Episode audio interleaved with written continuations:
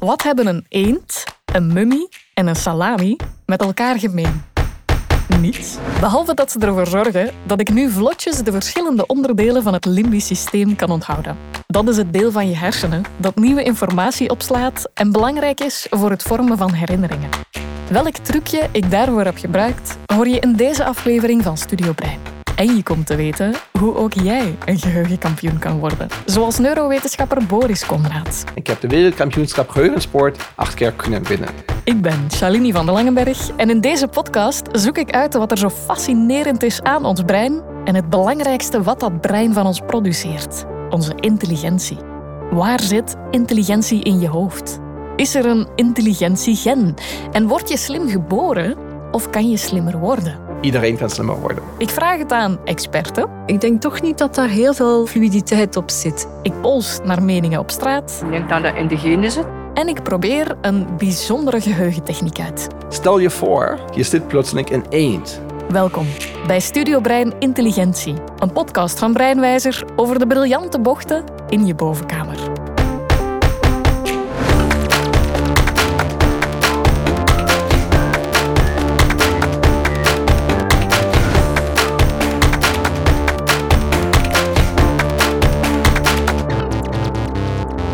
Ken je dat gevoel? Je hebt een goed idee, je bent zeer geconcentreerd aan het werk en het lijkt bijna alsof je hersenen knetteren.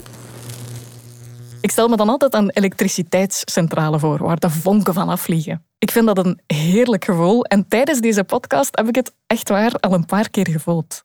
Maar hoe werkt dat fabriekje in ons hoofd precies? Waar zit intelligentie in ons brein? Of welke gebieden zijn actief in de hersenen wanneer we nadenken? Ik vraag het aan Hilde van Es, klinisch geneticus in het Centrum voor Menselijke Erfelijkheid in het UZ Leuven.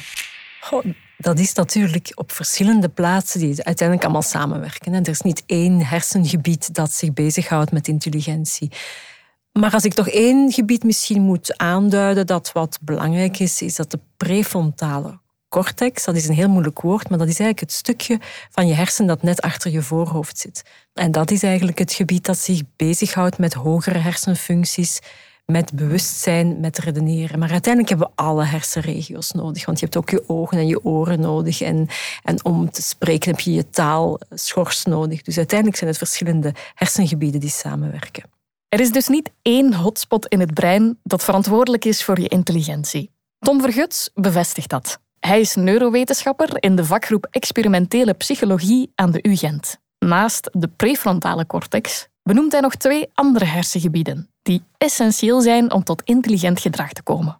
Grosso modo kan je zeggen, je hebt de, de cortex, de grote hersenen, je hebt de subcorticale gebieden en dan heb je de hersenstam. De cortex, dat is het gebied dat geassocieerd wordt met werkgeheugen, uh, leerprocessen, nieuwe dingen aanleren. Nu, dat betekent niet dat die andere gebieden daar niet in betrokken zouden zijn.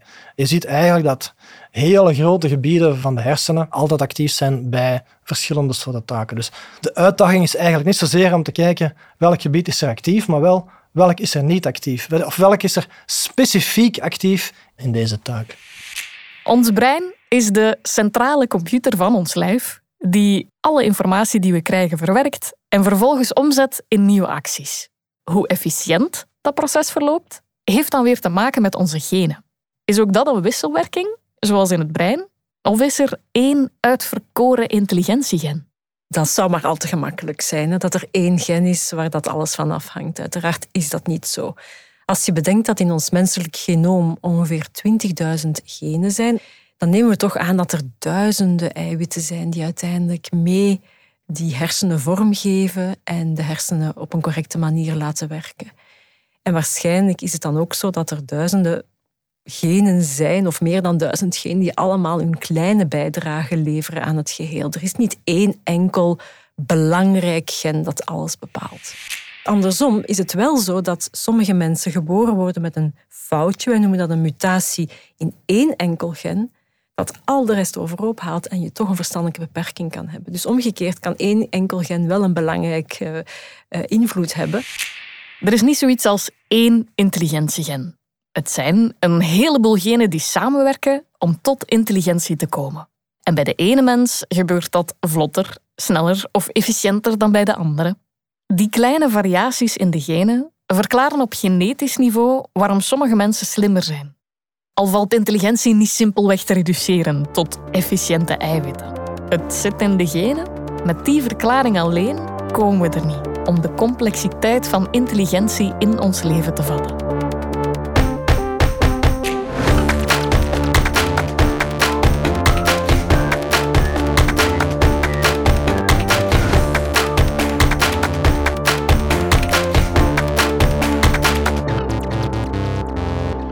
Je kan alles worden wat je wil. Als je klein bent en geluk hebt, krijg je die boodschap te horen van je ouders. Lieve woorden, vol goede bedoelingen, maar eigenlijk hebben diezelfde ouders jou van bij je geboorte genetisch materiaal meegegeven dat je effectieve mogelijkheden in het leven bepaalt. Of is dat te deterministisch en geven we daarmee te veel krediet aan onze genen? Word je slim geboren of kan je slimmer worden? Ik vraag het aan enkele willekeurige voorbijgangers op straat. Ik denk dat er wel mensen zijn die echt met een grotere aanleg of een groter talent geboren worden en dan in de juiste omstandigheden kunnen uitgroeien tot een genie, maar uh, het zal niet een gegeven zijn, denk ik. Ik denk dat dat in de genen zit. Ik denk dat er van nature wel een soort van procentueel verschil zit in hoe slim ben je en waar ben je voor aangelegd en wat niet. Het is goed dat je dat een beetje meekrijgt, maar er moet aan gewerkt worden in de loop van je leven, denk het is ik. ook wel het milieu waarin dat je geboren zit, denk ik. Dat dat heel veel doet. Hard werken vooral, ja. Dat is, toch wel, ja. dat is toch wel heel belangrijk. Belangrijk. Dus zomaar eh, slim geboren worden, denk ik niet dat het bestaat. Of zo. Intelligent. Ben of word je dat dankzij geluk, hard werk of toch vooral door op te groeien in goede omstandigheden? Het is het eeuwige debat van nature, wat je meekrijgt bij de geboorte, versus nurture, de omgeving waarin je opgroeit. In het algemeen is het moeilijk om een onderscheid te maken tussen wat is erfelijkheid en wat is omgeving, of wat is het resultaat van erfelijkheid en wat is het resultaat van omgeving. Maar onderzoek uh, toont dat ongeveer de helft van de verschillen in intelligentie te wijten zijn aan erfelijkheid op zich. Volgens hoogleraar schoolpsychologie aan de KU Leuven, Karin Verschuren, is de verhouding tussen nature en nurture ongeveer 50-50. Maar, zegt ze er meteen bij, dat cijfer moet worden genuanceerd. Want in jouw omgeving zit ook nog een stukje invloed van degene verstopt. Als jij een rekenwonder bent, omdat je ouders zeer goed zijn in wiskunde, dan is de kans groot dat je zelf een omgeving zal opzoeken waar je dat talent nog verder kan ontwikkelen. En dus is het aandeel van DNA eigenlijk nog groter dan die 50%. Klinkt ingewikkeld?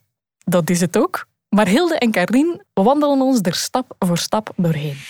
Stap 1. Nature. Wat krijgen we mee van onze ouders? Wel, ieder van ons erft een genoom van mama en een genoom van papa. En we noemen dat eigenlijk onze genetische bagage of ons genetisch potentieel. En sommige mensen hebben bijvoorbeeld aanleg tot heel sportieve prestaties, omdat ze dat inderdaad meekrijgen in hun genetisch potentieel.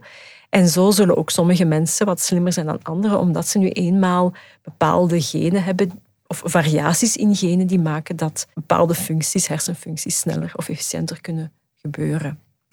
Maar er is natuurlijk een grote kanttekening. Je kan wel geboren zijn met een groot genetisch potentieel tot een hele slimme Einstein, maar ook omgeving is belangrijk. Als je nooit taal hoort, en ga je ook nooit taal ontwikkelen, ook al heb je misschien wel genetisch een talenknoppel. En ook opvoeding en scholing zijn heel belangrijk om net dat genetisch potentieel waar we allemaal mee geboren zijn, volledig tot uiting te laten komen. Ook al ben je geboren met een hele set van Einstein-genen, je hebt nog altijd een stimulerende omgeving nodig om die talenten naar boven te laten komen.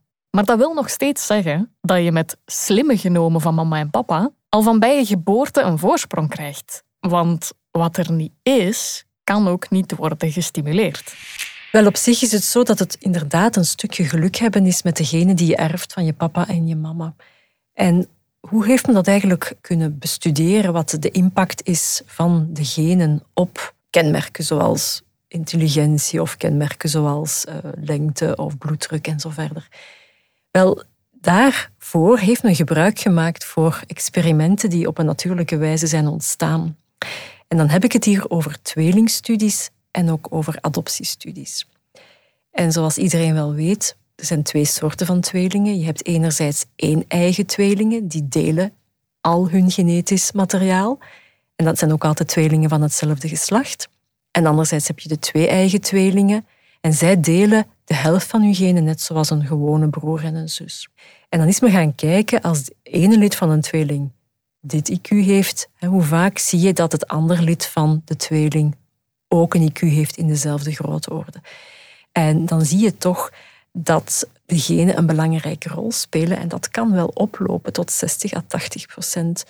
Wat wij noemen heritabiliteit. Dus dat de variatie in genen de variatie in IQ bepalen. En dat is een vrij hoog cijfer. Volgens Hilde wordt 60 tot 80 procent van je intelligentie bepaald door de genen. Dat weten we door vergelijkingsstudies tussen tweelingen en dankzij adoptiestudies. Zeker die laatste zijn bijzonder interessant om naar de invloed van de omgeving op intelligentie te kijken. Dus als een kind gescheiden wordt van zijn biologische ouders en opgroeit in een adoptiegezin, kan je gaan kijken in welke mate komt het kind overeen met zijn adoptiegezin of in welke mate komt het kenmerk overeen met zijn biologische ouders. En ook dat heeft men gedaan voor intelligentie. Het meest interessante zijn eigenlijk de tweelingen, de een-eigen tweelingen, die zijn opgegroeid in verschillende gezinnen. Want daar kan je zowel sterk het biologische, maar ook de omgeving uit elkaar halen. En een voorbeeld is natuurlijk, als een kind in een West-Vlaams gezin opgroeit, gaat hij West-Vlaams spreken en geen Limburgs meer, zoals zijn biologische ouders. Dus dit is iets dat volledig omgeving bepaald is.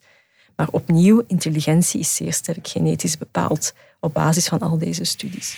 Zelfs als je je ouders nooit ontmoet, dan nog draag je heel wat dezelfde biologische kenmerken mee, waaronder intelligentie. En dat is opvallend, want je zou toch denken dat omgeving een sterke invloed heeft op hoe het kind zich ontwikkelt. Het lijkt inderdaad paradoxaal, zegt Karin. Maar op latere leeftijd wordt die genetische invloed net groter.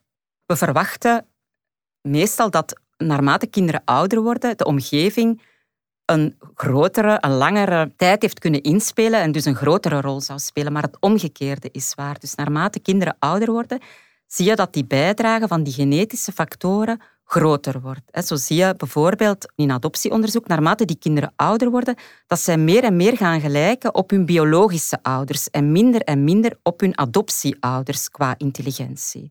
Dus dat toont al aan dat die omgeving die men aangeboden krijgt, een minder sterke rol speelt in vergelijking met die genetische factoren en de omgeving die men voor zichzelf creëert op basis van die genetische factoren. Het zit in de genen, zeggen we dan. En in het geval van intelligentie hebben we inderdaad bijzonder veel te danken aan de ouders. 60 tot 80 procent van onze intelligentie. Maar daarmee zijn we er uiteraard nog niet. Er is ook nog stap 2. Nurture, de omgeving waarin je opgroeit. En hier wordt het een beetje tricky. Want in de wetenschap wordt er nog een extra onderscheid gemaakt tussen de algemene omgeving en de unieke omgeving. Binnen die omgeving is het vooral de unieke omgeving die een rol speelt. En dat wil zeggen de omgeving die iemand voor zichzelf als het ware creëert. In een familie kunnen er heel veel boeken voorhanden zijn, maar de ene dochter bijvoorbeeld in die familie dat is een boekenwurm en die gaat die boeken verslinden. Die krijgt dan ook nog meer boeken voor haar verjaardag bijvoorbeeld. En die gaat daar steeds beter in worden. Terwijl de zoon bijvoorbeeld van datzelfde gezin, die heeft die boeken ook voorhanden, maar die gaat daar geen gebruik van maken. Die is daar helemaal niet in geïnteresseerd. Dus die creëert voor zichzelf een andere, unieke omgeving. Broer en zus gaan misschien ook verschillende studiekeuzes maken, waardoor ze een ander aanbod krijgen, waardoor de ene veel meer wiskunde krijgt dan de andere, of veel meer talen krijgt dan de andere. En zo gaat men groeien in intelligentie of minder groeien in intelligentie. Broer en zus delen in dit voorbeeld dezelfde algemene omgeving. Zelfde ouders, zelfde huis, zelfde opvoeding en mogelijkheden. Maar die unieke omgeving, die ze vormgeven op basis van hun geërfde talenten en eigen voorkeuren, zal bepalen hoe ze hun genetisch potentieel zullen benutten. Je zoekt een omgeving op waarin je jezelf helemaal kan ontplooien. Als je ergens goed in bent of je doet het graag, dan ga je automatisch een omgeving opzoeken waar je dat nog meer kan doen of waar dat je dat uh, echt tot volledig tot uiting kunt laten komen.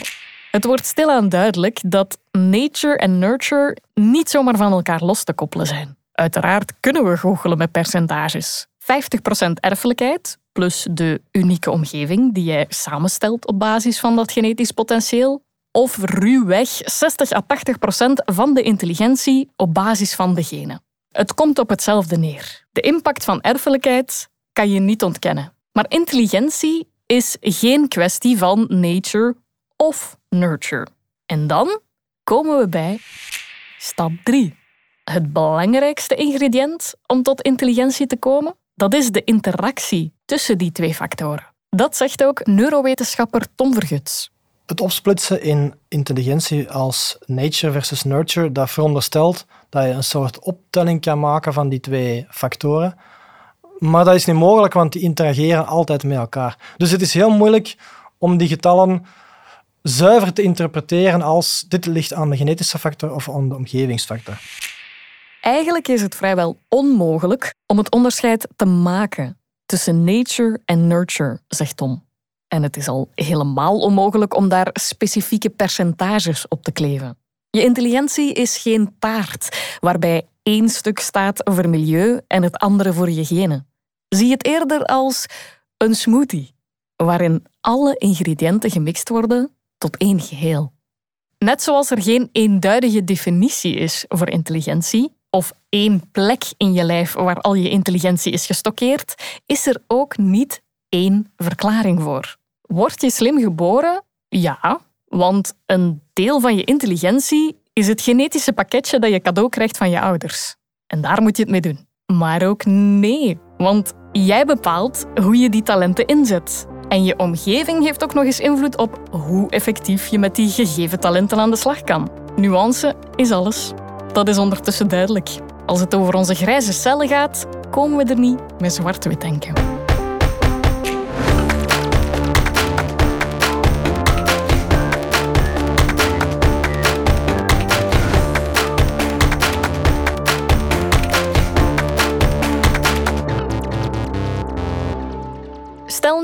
Dat je niet tevreden bent met het potentieel dat je meekreeg van de ouders. Sorry mama, sorry papa, bedankt voor de genen, maar mag het ook wat meer zijn? In hoeverre is slim zijn dan een keuze? Kan je slimmer worden als je dat wil? Karin Verschuren twijfelt. Ik vind dat een moeilijke vraag, omdat het niet onbeperkt is natuurlijk. Je kan niet van jezelf kiezen. Nu kies ik om super slim te zijn. Je gaat daar toch op grenzen botsen. Maar het is wel zo dat je kan kiezen om te investeren in je intelligentie, om te investeren in bijvoorbeeld je wiskundige vaardigheden of je leesvaardigheden. En dan kan je daar wel in groeien. En dan kan je meer groeien dan iemand die daar niet in investeert. Maar je moet natuurlijk ook wel altijd rekening houden met de grenzen die er zijn. Dus je kan niet onbeperkt groeien. De sky is niet de limit. Of het is ook niet zo dat als je je maar genoeg inspant, dat je dan altijd alles kan. Een Einstein-brain is niet voor iedereen weggelegd, maar je kan wel je vaardigheden trainen of vergroten. En hoe je naar je eigen intelligentie kijkt, is ook belangrijk, zegt Boris Conrad. Hij is neurowetenschapper aan het Donders Instituut voor Breinonderzoek in Nijmegen en duidt het belang van de juiste mindset. We praten over fixed mindset als iemand van zich denkt of überhaupt denkt, intelligentie is iets wat vast is gelegd. Je bent geboren met intelligentie laag, middelhoog of niet. Maar je hebt ook een growth mindset. Dat zijn mensen die gewoon denken, nou, misschien ben je geboren met iets, maar het is vooral wat je ermee doet. Veel mensen denken dat hun geheugen niet zo goed is en dat het vast ligt. Als ik hun laat ervaren, dat klopt niet. Je kan veel meer onthouden als je denkt, dan gaat het ook iets met hun mindset doen. Dan durven ze veel meer aan, hebben de motivatie toch weer iets nieuws te leren. Boris Conrad is niet alleen neurowetenschapper, hij is ook een geheugenkampioen. Ik heb de wereldkampioenschap geheugensport acht keer kunnen winnen. Dankzij geheugentechnieken slaagt Boris erin belachelijk veel informatie op te slaan in zijn hoofd. Best indrukwekkend en naar mijn maatstaven behoorlijk slim. En dus vraag ik hem in het Donders Instituut voor Breinonderzoek in Nijmegen om mij enkele geheugentechnieken te leren. Vandaag laat ik je een geheugentechniek zien. Met behulp van deze gaan we een aantal van de onderdelen van het brein uit ons hoofd leren. Ik ga je nu een verhaal vertellen. Ik zeg dus, stel je voor. En dan doe je dit ook. Niet alleen luisteren, stel je echt voor, wat ik nu vertel, gebeurt echt. Stel je voor, je zit plotseling in eend. Eend Boris gebruikt twee geheugentechnieken om me de onderdelen van het limbisch systeem aan te leren. De verhaalmethode en de sleutelwoordmethode. Ik krijg een waanzinnig verhaal te horen over eenden die in de Rijn springen, Deze eend die springt in de Rijn. kamperende nijlpaarden Die kampeert er. en mummies. Lijkt net een mummie te zijn. Geregeld legt Boris extra nadruk op een woord. Die hun mutsen verkocht. De combinatie van een gek verhaal en belangrijke sleutelwoorden zorgt ervoor dat je informatie beter kan onthouden, zegt hij. Omdat het beelden oproept in je brein. Nucleair straling. En hoe gekker het beeld, hoe beter je het onthoudt. We zien deze salami en denken misschien, nou, gaat die nu helpen? Misschien is het ook voor niks, maar we eten ze maar beter op. Maar wat heeft dit nu met het brein te maken? Ha, goeie vraag. Want ik mag dan wel enthousiast worden van geheugentechnieken? Niet iedereen gelooft even hard in de waarde ervan. Klinisch geneticus Hilde van S gelooft niet meteen dat we slimmer kunnen worden. Ons IQ is vrij stabiel en heel fluïde lijkt intelligentie niet te zijn, zegt ze. Natuurlijk kan je proberen om twintig cijfers achter de komma bij het getal pi van buiten te leren of je geheugen te trainen. Je krijgt wel heel vaak reclame, waarschijnlijk op je mobiele telefoon, om allerlei geheugentraining of woordspelletjes. Daar kan je je in trainen, maar dan ga je alleen maar dat trainen. Je gaat je vingersnelheid trainen, je gaat... Dat is wat men noemt een kleine vaardigheid die men traint, maar het ganse IQ ga je daar niet echt substantieel mee naar omhoog halen. Ook neurowetenschapper Tom Vergut is kritisch als het gaat over de ronkende beloftes van braintrainers. Als je een bepaalde taak leert uitvoeren, waar je beter zou worden, is in die taak. Maar niet in andere taken die misschien ook intelligentie vergen. Tenzij natuurlijk dat er overlap is tussen die taken. Als ik bijvoorbeeld een bepaalde computertaal aangeleerd heb, dan zal ik daarna wel veel beter worden in een nieuwe computertaal aan te leren. Gewoon omdat er tussen die twee taken is er heel veel hetzelfde. Maar als ik geleerd heb om een bepaalde computertaal aan te leren, betekent dat zeker nog niet dat ik beter zal worden in hoofdsteden van buitenleren. Ik zeg, zeg maar of andere dingen die ook geassocieerd worden met intelligentie. Zolang dat er tussen die twee soorten van taken niet iets concreet gemeenschappelijk is, zie je dat er geen transfer is tussen deze twee taken. Alle brain academies of puzzelspelletjes ten spijt, veel slimmer zal je er niet van worden. Want je traint slechts één onderdeel van de vele cognitieve vaardigheden waaruit intelligentie bestaat. Klopt, zegt Boris. Maar ook hier is nuance belangrijk. Het zijn verschillende aspecten. Dus ik ben er helemaal mee eens wat die collega zei. Ik denk ook dat de transfer niet van zichzelf logisch volgt. Als je leert een pak spelkaarten beter te onthouden, kan je niet beter raadsels oplossen. Helemaal mee eens. Maar geheugen is voor heel veel dingen belangrijk. En als je beter kan spelkaarten onthouden door geheugentechnieken te gebruiken, kan je ook met dezelfde technieken jouw wachtwoorden beter onthouden. Beter nieuwe taal leren, beter in je studies presteren. Dus het is wel een vaardigheid die echt van toepassing is. Nee, je IQ schiet niet de hoogte in van breinspelletjes of trainingen. Daar zijn Boris, Tom en Hilde het over eens. Er is geen transfer tussen raadsels en spelkaarten, puzzels of wiskundesommen. Door het ene te trainen, word je niet magischerwijs beter in het andere. En dus word je ook niet slimmer door jezelf te trainen op één trucje. Maar geheugentechnieken gaan verder dan dat, zegt Boris. Je leert verschillende manieren om informatie efficiënter op te slaan in je brein. Een manier om het te zien is, door geheugentraining word je niet per se slimmer. Je krijgt niet meer ruimte in je hoofd, maar je leert de ruimte beter te gebruiken. Ga je storage ruimte huren en je gaat gewoon je spullen in de midden gooien, is die ruimte nog steeds niet zo groot. Zet je eerst wat kasten neer, wat dozen waar je dingen in kan opbergen, dan maak je van dezelfde ruimte veel beter gebruik. Misschien ken je ook het spel Tetris, dan weet je ook dat je op dezelfde ruimte veel of weinig kwijt kan raken. En dat is wat je ook kan doen met jouw werkgeheugen. De capaciteit blijft beperkt. Die ga je door training niet verbeteren, maar je gaat dezelfde capaciteit met veel meer informatie kunnen vullen als je manieren heeft om dit te doen. Tetris voor gevorderden in ons brein. Boris gebruikt verschillende technieken om zijn geheugencapaciteit efficiënter in te zetten. Je brein is heel visueel ingesteld en onthoudt beter dankzij beelden. Prima, dan roepen we aan de hand van een verhaal beelden op en kan je op die manier moeilijke informatie beter onthouden. je hebt mij daarnet een verhaal verteld over uh, eenden en over mummies en over uh, nucleaire reacties op mijn gsm. Hoe kan ik hiermee de onderdelen van het brein onthouden? Ik vertel je nu een aantal onderdelen van het zogenoemd limbisch systeem. Een hersenregio die heel erg bekend is en die opgesplitst is in onderdelen die ook voor de neurowetenschap heel erg belangrijk zijn. En die hebben wat lastige namen. Maar misschien zijn die namen al niet meer zo lastig als we aan het verhaal denken. Boris overloopt nog een keertje het verhaal dat hij net heeft verteld. Maar dit keer linkt hij dat aan de onderdelen van het limbisch systeem. Die eend die heel kort even in de Rijn springt, dat is een geheugensteuntje om de entorhinal cortex te onthouden. En het kamperende nijlpaard, daarmee wordt de hippocampus onthouden, een makkie. Ik kan na zijn uitleg vlotjes de onderdelen van het limbisch systeem herhalen. Dankzij dat verhaal dus, de sleutelwoorden en vooral dankzij de gekke beelden in mijn hoofd. Plezant. Maar kan ik dit morgen ook nog? Het zit nu in je korte termijn geheugen en ook al een beetje in een lange termijn geheugen. Omdat je nu niet alleen de woorden die je misschien nog niet kende probeert te leren door ze 15 keer te lezen. Dan bleef het het korte termijn geheugen in. Maar je hebt gelijk verbindingen gelegd met dingen die je kent. Zoals een eend, terrein en hypochonders en mutsen.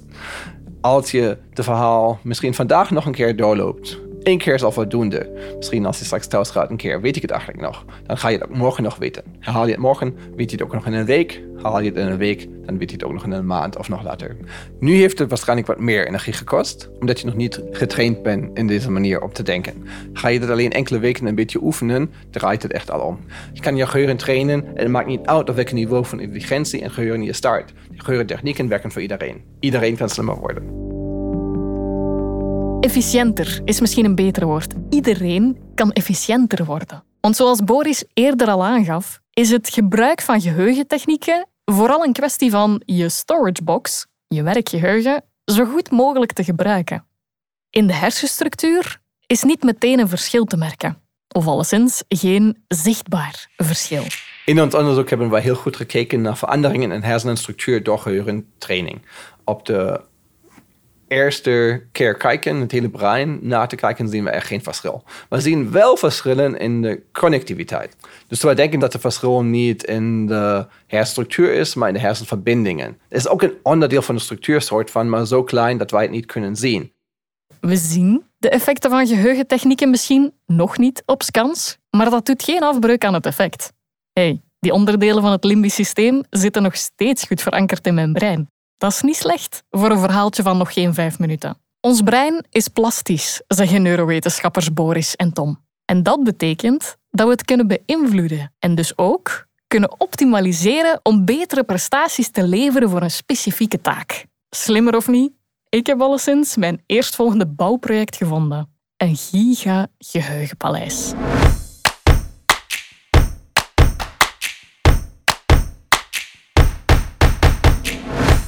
Dit was aflevering 2 van Studio Brein Intelligentie. Een podcast van Breinwijzer over de geweldige kronkels in ons hoofd. Met mezelf, Shalini van den Langenberg, en met Boris Konraad, Hilde van Es, Karin Verschuren en Tom Verguts. In de volgende aflevering van Studio Brein onderzoek ik de zin en onzin van intelligentiemetingen. Hoe wordt onze intelligentie gemeten? Waarom is dat nuttig? En moeten er ook niet een aantal kanttekeningen worden gemaakt bij die intelligentietesten? Meestal onthouden mensen alleen dat ene cijfer, maar eigenlijk is het een IQ-vork die je meekrijgt. We zijn curieus naar ons IQ in de volgende aflevering van Studio Brein Intelligentie. Deze reeks werd gemaakt door Podcast Agentschap Uitgesproken. Heb je nog vragen of reacties? Dan zijn die welkom via info.breinwijzer.be of via een review in je favoriete podcast-app. Bedankt voor het luisteren. Hallo daar. Vond jij deze podcast over intelligentie ook zo interessant? Ik ben Lisbeth Gijssel, hoofdredacteur van EOS Psyche en Brein. Dat is een tijdschrift over psychologie en hersenwetenschap. Wil je na het beluisteren van deze podcast op de hoogte blijven van het onderzoek naar alles wat er speelt in ons hoofd? Wil je als eerste lezen over nieuwe doorbraken en inzichten? Schrijf je dan in op de nieuwsbrief van Psyche en Brein op www.eoswetenschap.eu. Dat is www.eoswetenschap.eu.